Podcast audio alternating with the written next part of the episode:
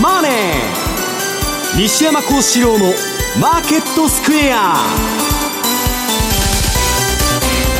こんにちは西山孝四郎と。こんにちはマネースクエア比嘉宏と。こんにちはアシスタントの若林理香です。ここからの時間は「ザ・マネーフライデー西山孝四郎のマーケットスクエア」をお送りしていきます今日大引けの日経平均株価は446円高と2万9176円で終えましたがちょうど先週の金曜日からね今週にかけて4営業日で2000円近く下げてそして昨日、うん、今日と上げたという感じですね、まああのー、それまでに上げすぎとるんで調整はしとるんですけど、はい。まあ、あの言ってるように4月末まで株は高い循環と今もう過剰流動性っていうかね、まあ、今日言うんですけどもバブルじゃないんですよ、はい国家資本主義で国が管理して、まあ、日銀が何買うとかトピックス型にするとか、えー、FRB はどんだけ金ばらまくとかパウエルがね何財政出動するとか。まあいわばもう旧ソ連時代の、まあ、計画経済みたいになってきてますんで、はい、そのシステムがどこまで持つかということで。もう単体のね、えー、っと株がバブルだとかなんだとかそんな話はもう飛んじゃってるんですよね、はい、でもとりあえず、えー、っと金ばらまいって給付金が出てるんでアメリカは、はい、で今度株が下がるとねいや株は買わないんだと今度給付金で。えー、他のもんに使うんだとか。株が上がってくると今度は株にやっぱり投資するんだとかね。まあ情報は錯綜してるんですけどジャブジャブに何の変わりもないと、うん、その中でまあそういうそのえー、ポンジースキームですね。もう行くとこまで行くと。両立て経済です資産と負債を両方膨らまして行くとこまで行くというねえー、まあ人類始まって以来の実験をやってると。まあそれはまあ MMT っていうやつなんですけど、はい、まあそういうことだと思うんですよね。えー、今日もしっかり伺っていこうと思いますがそして為替の方ですが比嘉さん、まあ、大きくは動いてないけどちょっとドルが変わってるかなと、ね、ドル高になってきて、はい、まあうんちょっと本来だったらねこの時期ってあの年度末の円天玉が入るかなというふうにも思ってたんですが、はい、まあコロナの影響なのか米債は日本勢結構売ったみたいよ。そうなんですね、いやだから本来だったら火曜日のちょっと番組にも出させていただいた時に、はい、昨日あたりからとかちょっと月末にかけては少し円天玉が上値を抑えるんじゃないかみたいな話もしてたんですが、はい、全くその兆候がね今のところ見られてないというところを見るとちょっとこのまんままた上を目指すようなそんな雰囲気が漂ってるのかなという気がしなくもないんですけどね、はい。どうなっていくんでしょうか。この後伺っていこうと思います。さあこの番組 YouTube でも同時配信しております。資料もご覧いただきながらお楽しみください。動画については番組ホームページの方にございます。そして投資についての質問なども随時受付中です。ホームページのコメント欄からお願いします。ザ・マネーはリスナーの皆さんの投資を応援していきます。この後4時までお付き合いくださいこの番組はマネースクエアの提供でお送りします。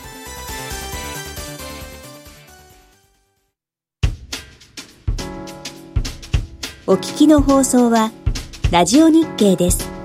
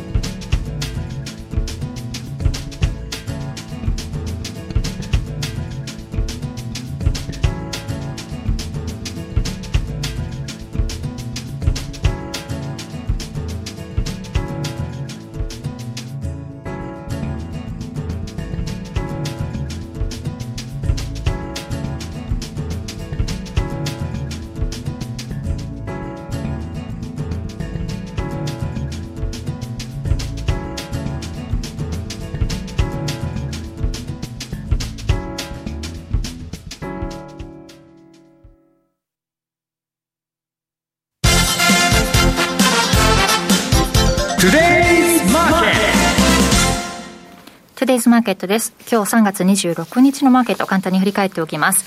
大引けの日経平均株価は、え、446円82銭高い29,176円70銭で大幅続伸となりました。トピックスはプラス28.61ポイントで1984.16ポイントでした。えー、そして為替も見ておきます。現在ドル円がえー、109円の2627あたりそして、えー、ユーロ円が128円の7782あたりですね。えー、そしてユーロドルも見ておきましょう。1.178588あたりでの推移となっています。ではまず為替ですが、動きのあったものなど、今週振り返ってください。平さんそうですね。はい。まあ、今週はですね、週始めから、ちょっとドキドキされてた方も多かったんじゃないかと思うんですが、はい、まあ、先週の土曜日ですよね、ええー、トルコの方で、はいよもやの電撃解任と、せっかくですね。何回目でしたっけ ?4 回目ぐらい3回か4回目。しかもまだ去年の11月ですよ、就任して。それでようやく信任が得られてきたよねと。しかもそのちょっと前には、利上げをしてたわけですよ。でこれまでだとエルドアンって割とそういった後に何かしらこう口先の介入をしてたのが、ずっとおとなしの構えでで今回のいきなりそういう電撃解任と。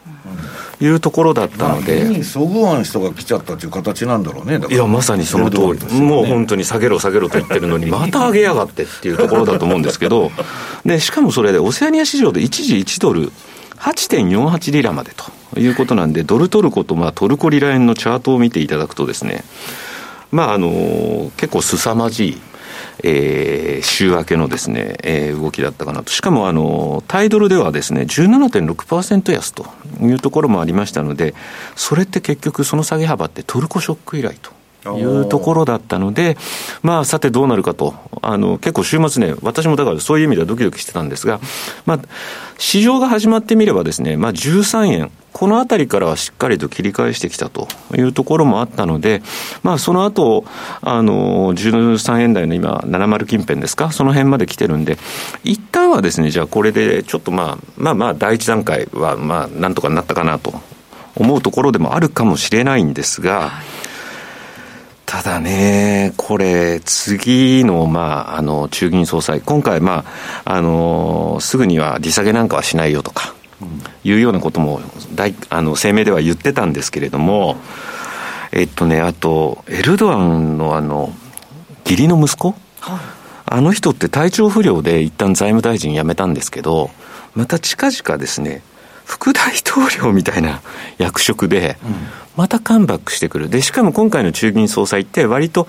前からやっぱりその、中銀がやってる、トルコ中銀がやってることに対して批判的なコメント、割とだからそういう意味では、エルドアンよりというふうに見られてる人たちなんで、またそういう人たちがですね、ちょっとより固まってくるとですね、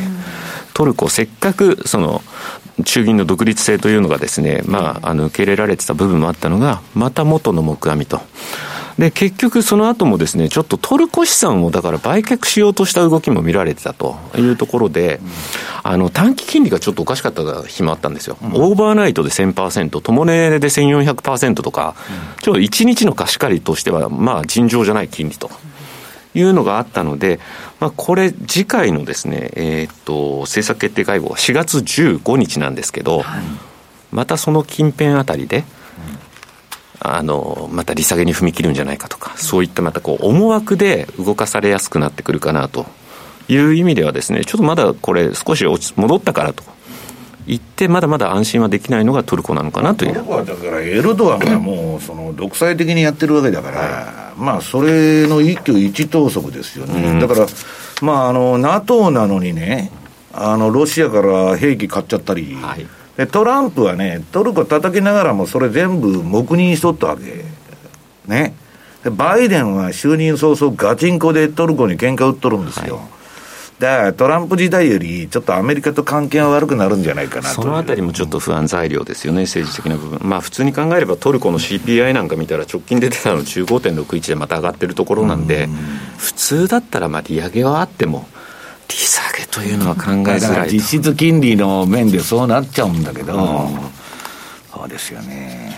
で、もう一つ、ちょっと今週動きがあったのは、実はニュージーランド。なんですよね、はい、これが23日、やはりこれもニュージーランドってオセアニア市場って一番早く開くんで、そういう意味では東京時間が始まる前に、このニュージーランド政府が住宅価格の上昇を抑制する措置を発表というところで、まあ、ニュージーランドってこれまでもずっと低金利、あと慢性的な住宅のですね、供給不足もあってですね、住宅価格がかなり高騰しているというので、それを抑えたいと。いうところがあったんですが、まあ、ニュージーランドドル、ドルのですね、冷やしのチャートを見ても、ちょうど丸をつけたところ、ちょっと陰線としては大きめのですね、陰線。これはよく下げましたよ。うん、この日はね、うん、どっかで止まるのかと思ったら、結構一日中ずっと下げてたと。ちょうどね、これ、比嘉さんのとこに行ってた日で、あれ、何曜日だったっけ？火曜日。だったっけ、うん、これでね、チャート見てったら、まあ、30分とか15分とか短いの見てたら、スルスルスルスルいって、うん、で、まあ、5ドルも下げてんだけど、ニュージーのオチがすごいなっつう話で、まあ、住宅のね、えっと、バブルが起こってんで、貧富の差がこのままあの放置できんということでね、だから、利下げはしないんですよ、もう。そう、金利はそのままだっていうね。バブル、あの、バブルになっちゃうから。うん、したら、比嘉さん、別にニュージー買われても、金利高ってことで、金利上げ方向ということでおかしくないんだけど、うん、あのニュージーみたいな国でね、ほとんど産業がない。はい、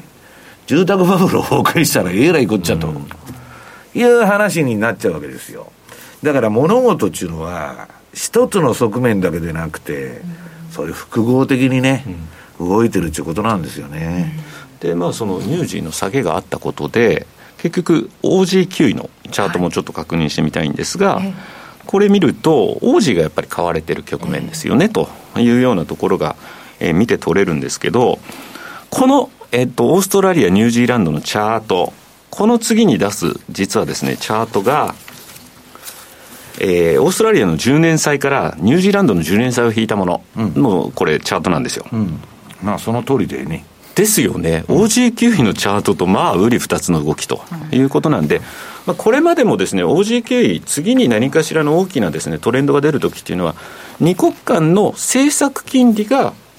どう広がるかこれが基本ですよねでもそうなんです、日々の動きの中ではこういうのも、やっぱり見てると、それにつられてると。で一つですね、注目したいのが、この矢印をつけたところなんですよ。去年のですね、8月の後半のところ、ここちょうど0.4%ぐらい差が出てきましたというところなんで、ちょっと一つ前の OG9 位のチャートに戻していただいて、同じようなところに実は矢印をつけたんですけど、この時で大体1.10をちょっと超えるところなんですね。はい、なので、まあ、そこら辺まではちょっとあの想定はしておく。必要あるかなというところなんですが、別に1.10って、これまでもそうあのそんなに、あのどうのこうの言ってるだからタイドル相場で、これもね、比嘉さんとこのあの M2TV のテクニカルフォーカスで言ったんですけど、うん、この前ね、あのオーストラリアの10年債の金利が、アメリカ抜いちゃったの、一回1.9台まで入って、でそこでばーっと5ドル買われたんだけど、その後もみ合いになっちゃって、うん、まあちょっと沈んできたみたいなね。まあその両方を見とくのがいいと思いますけどね。はい、で、そこでもう一度、あのオーストラリアの10年債からニュージーランドの10年債を引いたチャート戻していただくと、ちょっと直近は逆に今度また少し今下がってくるかなと。金利差が縮小してくるかなというようなところも、ちょっと見えてきてるので、今実際のところは OG9 まだ1.0915ぐらいをいって、ちょっとまだ OG 買いが優勢ではあるんですが、まあ、この金利差縮小の動きがまた強まってくるようだと。当然、あの、ニュートラルだと言われるまた1.07のところに戻ってくるとか、そういうことも考えられるので、まあ、ここから一気にですね、じゃあ1.10抜けて、また、あの、OG 買いがですね、進むかというと、まあ、とにかくこの金利差なので、そこまでのあれはないのかなというような感じでですね、一応捉えております。まあ、あの、私たち OGK をリリースしたときにですね、実は戦略リストみたいなのも出してて、まあ、その中のダイヤモンド戦略でいうと、この1.07、1.10っていうのは一応売りのトラリピを設定するレンジということでお話ししてて、で、ここのところ急にオージーが買われたんで、ポジションが溜まってきたせいか、ちょっと、あの、大丈夫かしらみたいな、なんか見通し変わりましたみたいな声もですね、お客様の方から聞こえてきてたんですが、はい、まあ、何らそこら辺の見立ては変わってないと。いうところをですね、お伝えをしておきたいなというふうに思います。はい、そしてじゃあ、先進国はというと、まあ、SP500、アメリカの株もですね、まあ、高値圏でちょっとうだうだ。今週は確か要人発言。あと、昨日なんかバイデンさんがなんかちょろっと言ってましたけど、なんかやっぱりトランプさんの後に見ると、バイデンさんって迫力ないなというか、なんかこう、目の前の原稿をしっかり読み上げるという意味では、まあ、ちょっと菅さんと似てるかなとかって思いながらですね、ちょっとあの迫力に欠けてきてるかなというような、スピーチライターの原稿を読むだけと、うん、いうところなんですが、あとはまあアメリカの10年債ですね、これを見てても、一時のちょっとまあ金利上昇は一服はしてるんですけれども、まあ、とはいえですよ、まだ高値圏であることにも変わりないので、やっぱりちょっとここからのドルというのはですね、そのあたり金利、このの動きというところはですね、やっぱり意識した動きにはなるんだろうけれども、まあ、ここからすぐに、じゃあ2とかっていうことには、まだ今は考えにくいかなというところもあるんですが、以前もお話ししたと思うんですけど、えっ、ー、と、6月で割と債券は天底をつけやすいと。いいうような感じ、まあ今年で言えば天井をつけに行く可能性が高いという言い方になろうかと思いますが、ちょっとこのあたりにかけて金利がですね、どういった動きをするのかっていうのは引き続き注意深く見ていきたいなというふうに思ってます。はいさあ、金利の話ありましたがね、金利が落ち着いてというところですが、株は冴えない動きとなりましたが、西山さんの方から今日は、市場にバブルはないというゴールドマン、バブルというより国家資本主義経済になっているのかということ、ね、まあ、そういうことなんですけど、えー、今、まあ、ちょうどあの私も今日トルコリラのチャート持ってこなかったんで、今、ツイッターに上げといたんですけどね、はい、まだ比嘉さん言うように、これね、えっと、標準偏差と ADX がちょっと垂れてこないと、まだね、ちょっと油断ならないという動きですけど、まあ、あのー、なんだ、なんだかんだ言いながら、まあ、トルコは根性を見せとるなと。ね、アメリカに言われてもね、一本も引かんぞと。いうことで、なかなか勇ましい国だなと。ね、あの、日本はいつになったらそういうふうになるんだろうかという気がするんですけど、まあ、それはともかくですね、えー、っと、市場にまあ、これはバブルはないということで、ゴールドマンが言っとるということなんですね。はいでもバブルとかいう次元の話じゃないっていう感じで私は見てると。で、まあ、今ね、バブルつってもどのぐらい上がっとるのかというと、歴史的に見るとね、資料の2ページ。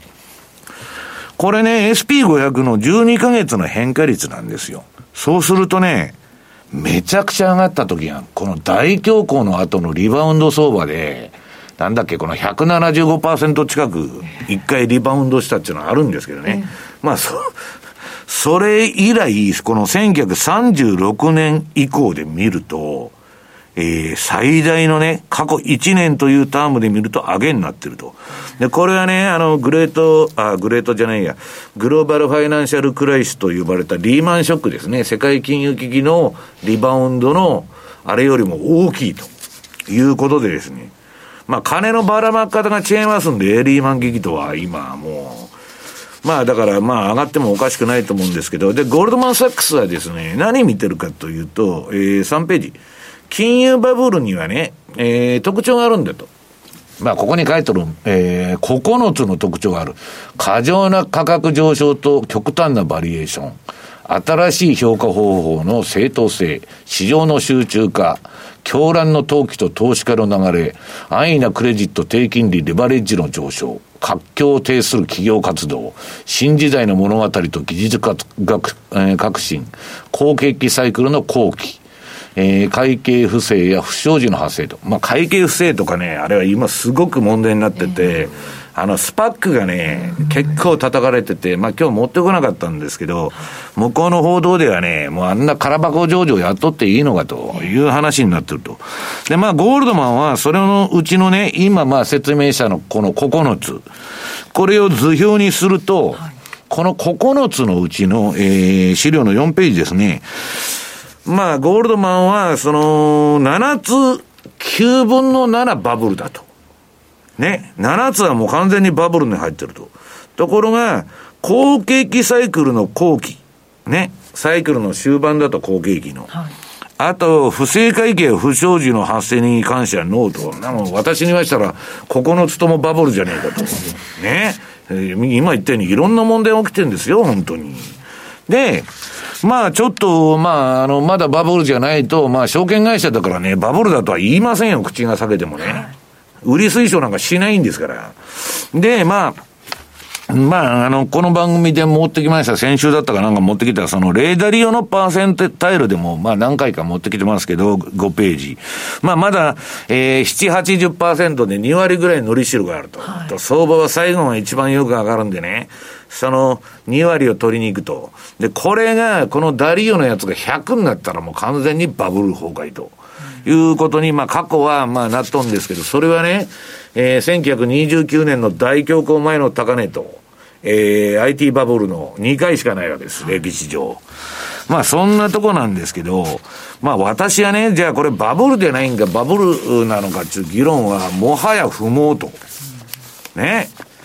金曜日だったこの前の日銀が500億買うわけですよ。そんなもんもう相場じゃないじゃないですか。バブルっていうのはね、一応自由市場の中で、3箇所の需給によってね、加熱したり冷えたりするもんで、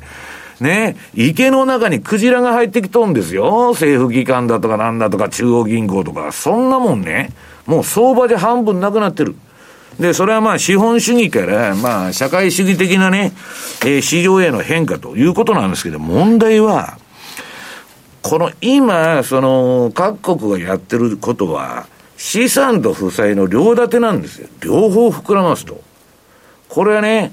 えー、MMT 論者に言わせると、インフレになるまではそれはまあ、いくらやっても構わんと。で、インフレになったら増税したらいいんだとかね。さあ、机の上で考えたらそうなるんですけど、理論的には。それ実際にやってうまくいくのかよ、という問題があるわけですよ。ね、昔社会主義や理想的な世の中だと、やってうまくいかなかったように、今度資本主義もおかしくなってきたんで、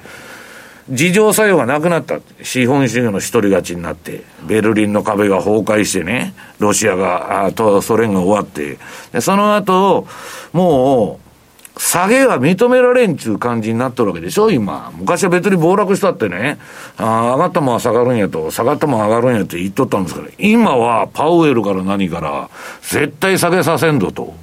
あの人たち何の仕事しとるんだっていう話ですよ。株上げるためにね、FRB やってんのかということなんですけど、ま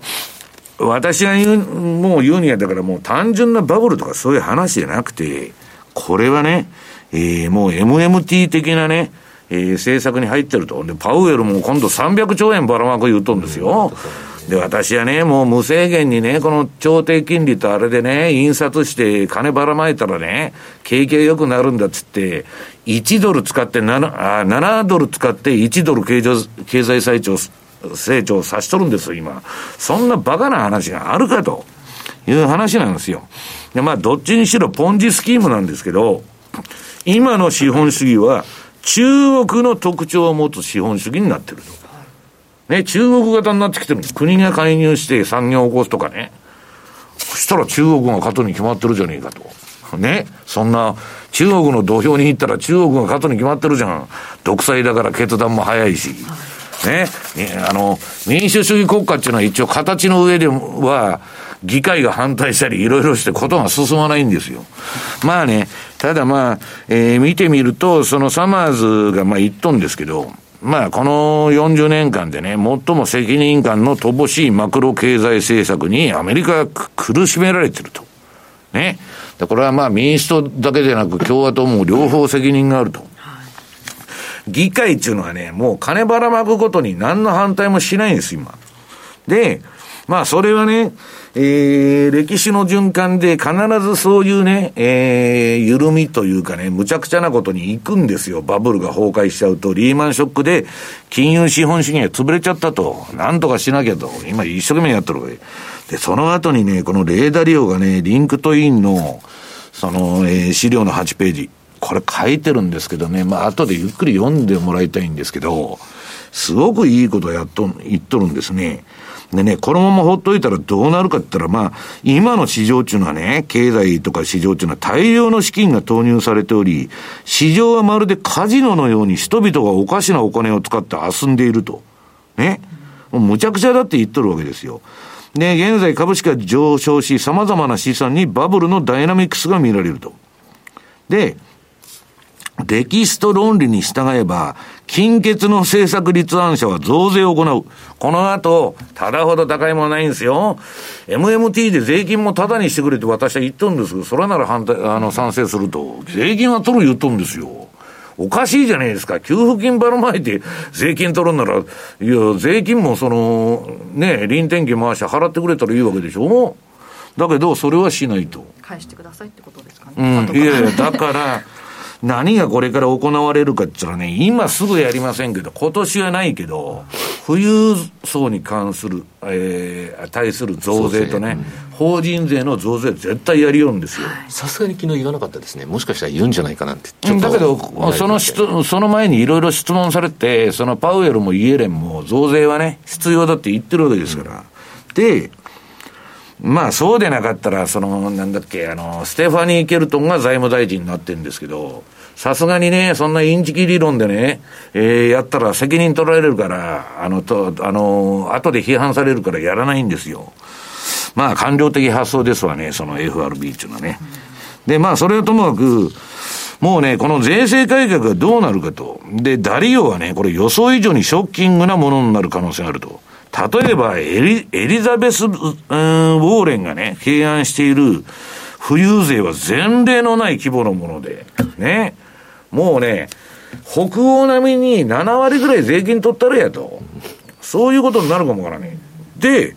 あのー、なんだっけ、えー、まあ、その、そこら辺の落ち着きどころはわからないんだけど、金っていうのは税金の低いところに逃げるんですよ、皆さん、世界中、ワールドワイドに。な高いとこね、誰が金持ってくんやと。だからアメリカに資金が入らない可能性がある。そうなるとドル安が襲ってくるんですよ。だからアメリカに投資したってしょうがねえと、こんな税金の高い国と。経済のダイナミズムを、あの、ダメになるから。だから私はね、金ばらまくんじゃなく、減税をしろってずっと言っとんですけど、まあ日本も一切しないでしょ増税はするけど減税はしないと。で、まあ、あのー、まあ、アメリカっていうのはね、もう資本主義と資本家を寄せ付けない場所だと、そのうち認識されると。今の民主党左派の政権を、まあ、えー、バイデンが、えー、首取ってやっていくと、そういうふうになるんじゃないかと。で、このような動きが別にね、あのー、これは歴史の必然なんだと。長期債務サイクルの最後の、そして最も破壊的な段階の終わりの始まりだっつって言っとるわけです、ダリオは。で、まあ次がね、金利の動きどうなんだと。えー、9ページ。これ、比嘉さん、あのー、1980年頃にはですね、えー、長期金利16%とかね、短期金利20%とか、まあそんな時代があった。これ、あのー、ボルカーさんがやったんですよ、はい、引き締めて。そっから、延々下がって、債券は上がっとるってことですよ。金利が下がっとるってことは。これ史上最大のバブルなんです。ね、株なんて大したバブルじゃないですよ、こんなもん、債券に比べたら。ゼロ以下はないんですよ、金利っていうのは。人工的に今みたいにヨーロッパがね、人間が使わない限り、金利がゼロ以下なんていうのは、ね、経済の教科書に載ってないんですから、それをやっとる。だからそれの反動が出たらね、で、まあ、ダリオが言っとるのは、マイナス金利とかゼロ金利の保有をね、あの、保有して、何の意味あるんだと。だって上がるリス金利上がる、債券価格が落ちるリスクしかないんですよ。だから、私は怖いなと思ってんのはね、この先懸念されるのは、えー、アメリカがどっかで将来、トリプル安に見舞われるだろうと。10ページ。それはなぜかというとね、債券がこれ以上上がらない米国債に誰が投資するんですか？ねインフレで、パウエルも認めてるんですよ。インフレはなると。ただ、制御不能なインフレにはならないと思うって言っとるだけで、インフレにこれからなるって言っとるんですよ。じゃあ、債券価格が下がると。米債に投資する価値ありますか？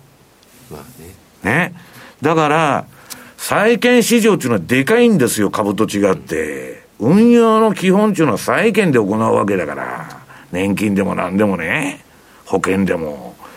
こんなね、もう、みすみす損するようなもん、長期、長期に買ってね。いや、3ヶ月の債券買ってんだらいいけど、10年とか30年買って、どうすんだよと。保険でも何でもそうで、今、こんな低金利の時に長期契約するアホがおるかと。いうふうに、ダリオは言ってると。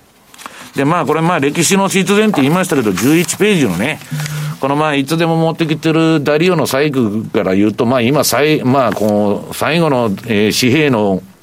えー、大、大増刷と、信用騒動と。これを、えー、パウエルと、えー、イエレンのコンビでやってるわけですよ。で、もうバイデンはただでさえ金ばらまくと財政出動で大きな政府ですから。そうするとね、経済がだんだんだんだん国からのばらまけ金にみんなが当てにしちゃって、日本もそうですけど、ゾンビ企業を全部温存させたと。バブル崩壊後。ね。で、円安にして潰れないようにしたと。それやってると、全然企業は成長しない。地盤沈下していくわけですよ。で、どうなるかって言うと、12ページのね、今後の米国経済っていうのは政府支出、この非生産的な無償の給付、今の給付金ですよ。あとは、え、膨れ上がる FRB のバランスシートに完全に依存するしかないということなんですね。で、それがどこまで続くんですか？っていうだけの話で、もうバブルとかいう次元じゃ、もうないということでございます。何がきっかけになっていくのか。今、だから金利が上がるか、そのスタブフレーションみたいにね、変なインフレになっちゃうと、まあ、ここで、おかしなことが起こるんじゃないですかと。はい。で、それをさせないようにまた国債買い寄るんですよ。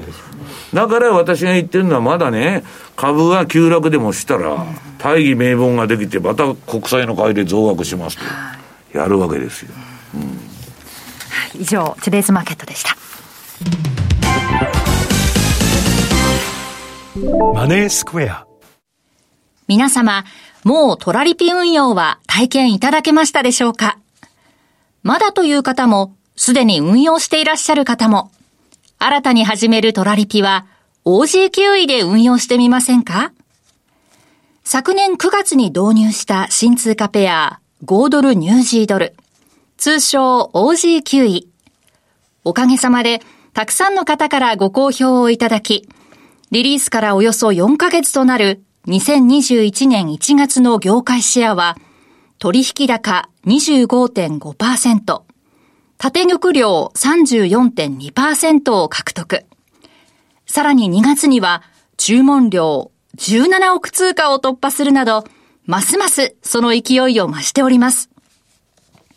また、お客様の戦略組み立てを後押しするコンテンツ、トラリピ戦略リストでは、当社ストラテジストが中長期運用の視点から OG9 位のトラリピ戦略をご紹介しておりますので、参考にしてみてはいかがでしょうか。まだ OG9 位未経験という方、マネースクエアの講座をお持ちでないという方は、ぜひこの機会にお試しください。さあ、快適な資産運用を始めましょう。マネースクエアではこれからも、ザ・マネー、西山幸四郎のマーケットスクエアを通して、投資家の皆様を応援いたします。毎日が財産になる。株式会社マネースクエア。金融商品取引業関東財務局長金賞番号第2797号。当社の取扱い商品は投資元本以上の損失が生じる恐れがあります。契約締結前交付書面をよくご理解された上でお取引ください。お聞きの放送はラジオ日経です。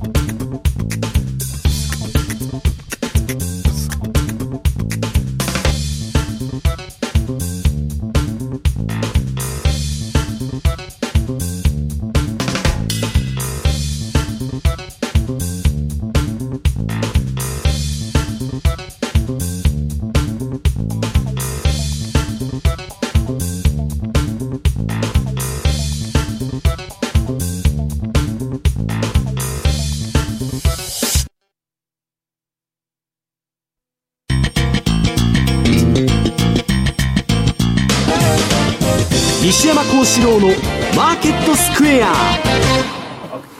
このコーナーではマーケットの見方について西山さんにいろいろな角度で教えていただきます。今日のテーマアメリカへの資金流入がなければドル高にはなりにくい、はい、さっきもありましたね、はい、まあ、さっきも言ったように、ニュージーランドね、じゃあ住宅バブルで、えー、っと、こんなね、金利下げてると、さらに住宅が上がって、国民がもう家買えないわけですよ、まともな若者とか。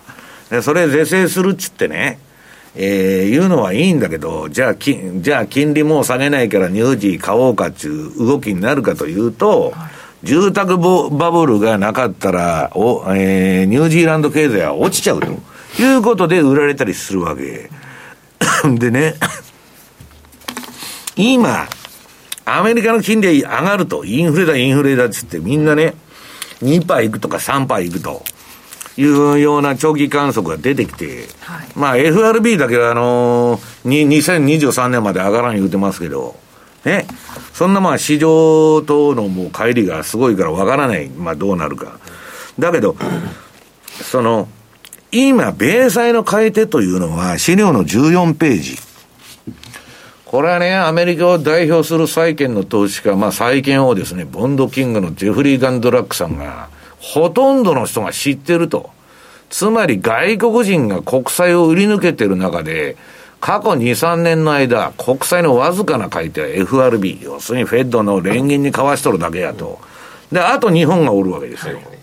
それ以外は、ロシアなんて、ドルよりもユーロの方をたくさん持っとるんですよ。だから中国も、まあ腰が引けてるし、まあ米中対立で余計にね、あんなか、そんな買わないと。そういう中でね、この金利の急騰の原因、比嘉さん。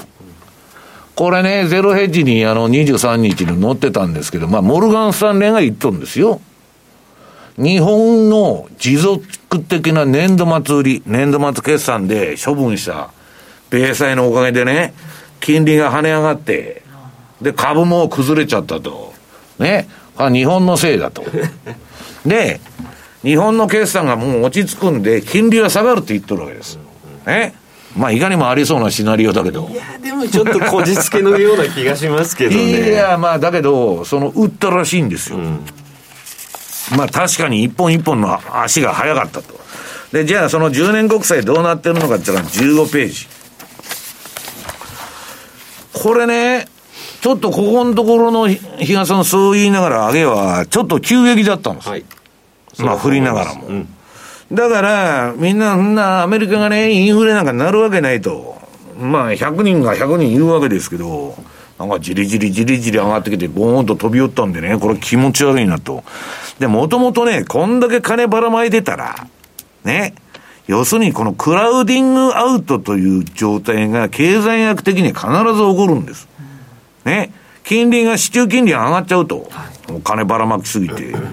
で、民間の資金需要が抑制されると、要するに借り換えするのも金利高くなっちゃってるし、まあ、あのー、やばいとこにはもう貸さないみたいなことの動きも出てきてね。だから、あのー、昔日本だってですよ、ジャパンプレミアムっていう時代があったでしょ？ありました。日本だけ特別金利なんですよ。市中金利の上に、日本はバブル崩壊して、いつ銀行が吹っ飛ぶかもわからないから、余計に払えと、お前らなんかと取引できるかと、はい、あれひどかったよね。ひどかったですよ。だからそうするとね、本当にヨーロッパとかね、アメリカンの一部のいいとこはね、全然低いとこなんですよ。うん、で、あの、取引できてる日本はこの上、さらに上みたいな感じでね。だから、法外な金利を要求されるわけ。だから私はね、MMT っていうのは理論的には成り立っても、市場では通用しないぞと。ね。比嘉さんが年収ね、400万とか500万しかないのにね、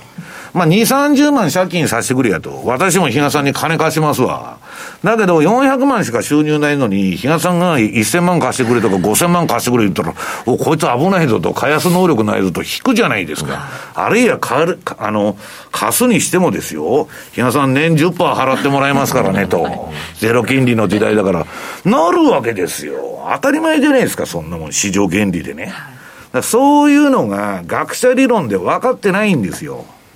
ね、実際のマーケットっていうのはね、弱いとこついてめちゃくちゃするんですよ。だから、まあ、あの、比嘉さんも債券の出身なんで、あの、ジャパンプレミアムのね、もうむちゃくちゃな時代。で、その前は、ザ・セーフと言われたの、80年代は。ね、日本のパパスポートなんか持ってたら、どこのぜあの空港行っても素通りですよ。ね。な危ない奴はいねえと。はいね、ブラジルパスポートとかアルゼンチンパスポート持ってくと、お前なんやこれ、やばいやないかと、ちょっとイミグレーション来いとか言って引っ張られるわけ。そのぐらい信用があったんだけど、信用っていうのは一気になくなっちゃうんですよ。だから、そういうね、うん、ことが、まあ、起きるということなんですね。だからまあちょっとね、えー、ドルもね、今までは盤石だったんですけど、諸外国から見たら、じゃあ、アメリカのね、債券なんかこれから金利上がると価格下がるで言っとるのに、買っていいのかと。で、為替リスクも負ってるわけですよ、それ。で、私はね、その、ドル高ドル高だとこれから金利が上がるからドル高だって言ってんだけど、はいの諸外国が米債買わなかったらドル高になんかなるわけないと。で、米債の買い手がいないから金利が上がるじゃないですか。ね FRB 以外誰も買わないってガンドラックが言っとるんですから。じゃあ、私がね、FRB なら、株のミリクラッシュでも起こして、ほっとこの金利上昇を知らん顔して、で、そこで追加緩和をやってね、国債の買い入れを増額しないと今の金利はもう無理なんです。誰も買わないんだから。まあそんな中でね、まあドルはどうなってんのかと。で、これあれチャートの中にちょっと挟むの忘れてきたんですけど、まあドル高の賞味期限は3月いっぱいと。いつでも言ってるわけですよ。まあ3月いっぱいだから持ってもおかしくないと。で、まあ、為替相場を見るときは、まず何見るかってドル円でも何でもないんですユーロドル。ユーロドルのね、今日の午前中までの、まず1時間足。これ、比嘉さん、売られてんだよね。今、ここに来てね、ユーロ一時ずっと強かったドル高になってるというね、うん、えー、まあ私のトレンド認識で言うとそうなっちゃうわけです。これはね、あの、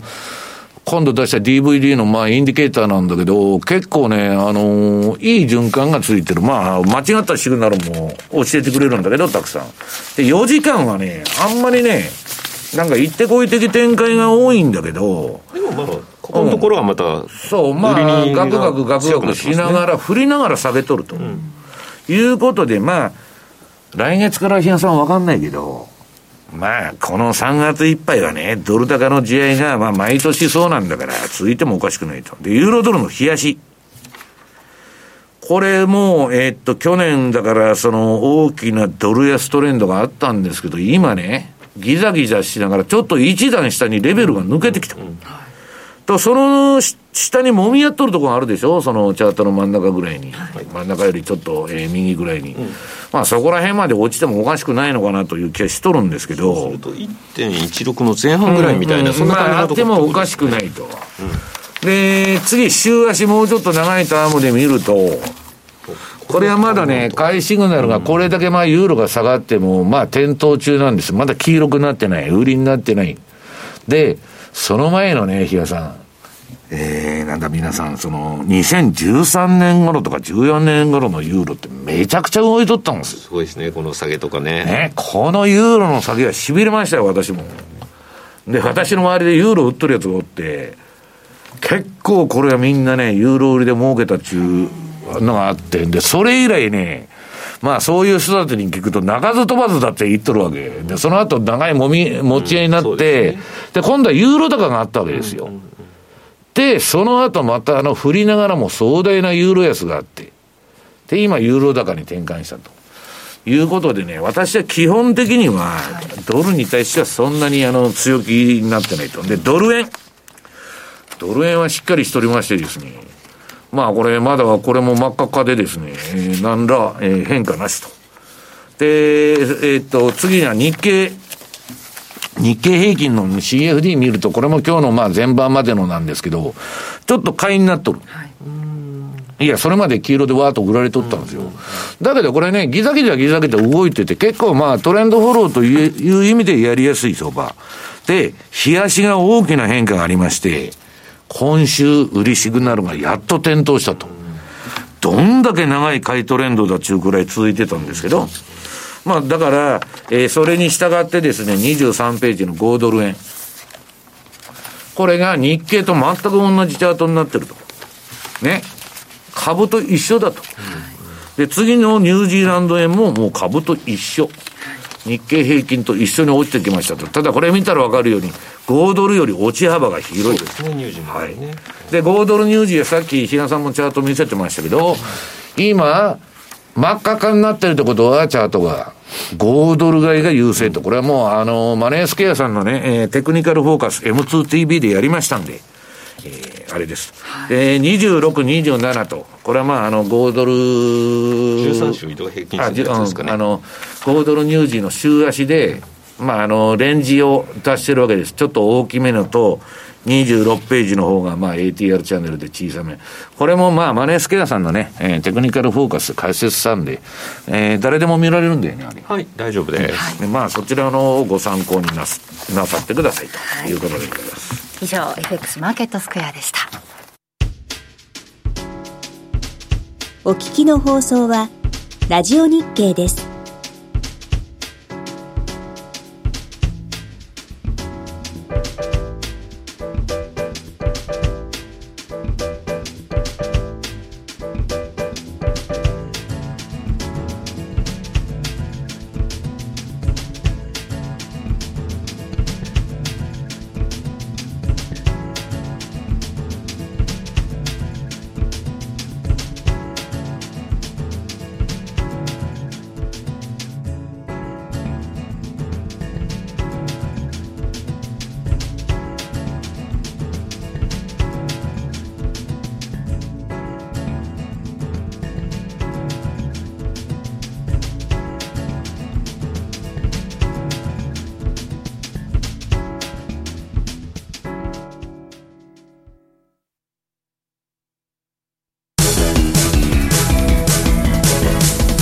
ケット投資戦略。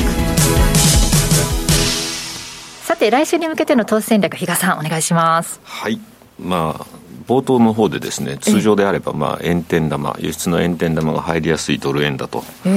うようなのがお伝えしたんですが全然動いてないですね今のですよね。逆にそうどちらかというと上を試しているというのが先ほどの西山さんのコメントでもあった通りなんですがまあじゃあそうなってくるとですよこれが今回出てきてなくて今のこの109円台前半ということになるとこれじゃあ4月っていうと日本は新年度という形になってくるわけで、逆にこれは今度円筒フローに変わってくるまあ、だけど皆さん、あれ、連休明けてから、それはあの政府とかのそういう機関投資家ですよね。はそこまで出ないんですよね。うん、まあ、その、もし仮に、まあ今年円その円転も入らなかったので、じゃあ積極的にまた新年度になったからって投資するか、そこは分からないですけど、これまでのパターン通りにはならないかもしれないんですが、例年の通りにいけば、まあ基礎の円等っていうのは普通に考えられることなので、これ今まあ109円台、ちょっと上はどうなのかなと思いながらも、110円っていうところを全然超えてきてもおかしくないのかなと。いう言い方にもなるので、まあ来週はですね、えっと、週半ばぐらいから4月に入るんですよね。はい、ということになって、で、確か第1週目にも雇用統計も発表があったり。うん、木曜日から4月で来週の、そうでただね、4月4日がね、イースターなんですよ、確か。ああ、イースター休暇だよ。だから普通出てくるのかな、そんな時に雇用統計の発表するのと。いうところもあるんですが、ちょっと場合によってはそこら辺もあるので、ちょっとこの、あの、今までは上値重いというようなところもあったところのドル円なんですが、実際もう一段上を試しに行くのかどうなのか、ちょっとその試金石にもなってくるのかなというところでですね、まあ、10年債の金利ともどもちょっとドル円の動きには注意して見ていきたいなというふうには思ってます。なんかポジションもね、買い越しに転じたって、先週あたりに言ってますもんね、ドル円。まあ、ちょっとね、そこら辺もどこまでね、今、マーケット関係者が動いてるのかって、ちょっと見えにくい、もうやっぱりコロナでなかなか、今、本当にいまだにニューヨークの人たちって、だって、あの社なんか行ってないでしょ、自宅からなんかこうトレーダー、トレードやったりとかなんで。ワクチンもねどんどん進んでいるということですがこの先アメリカ経済もどうなっていくのか注目しながらの、えー、また4月に新年度になりそうですね。さあ番組そろそろお別れの時間が近づいてきました。今日ここまでのお相手は西山幸四郎とマネースクエア比嘉宏と若林理香でした。さようなら。この番組はマネースクエアの提供でお送りしました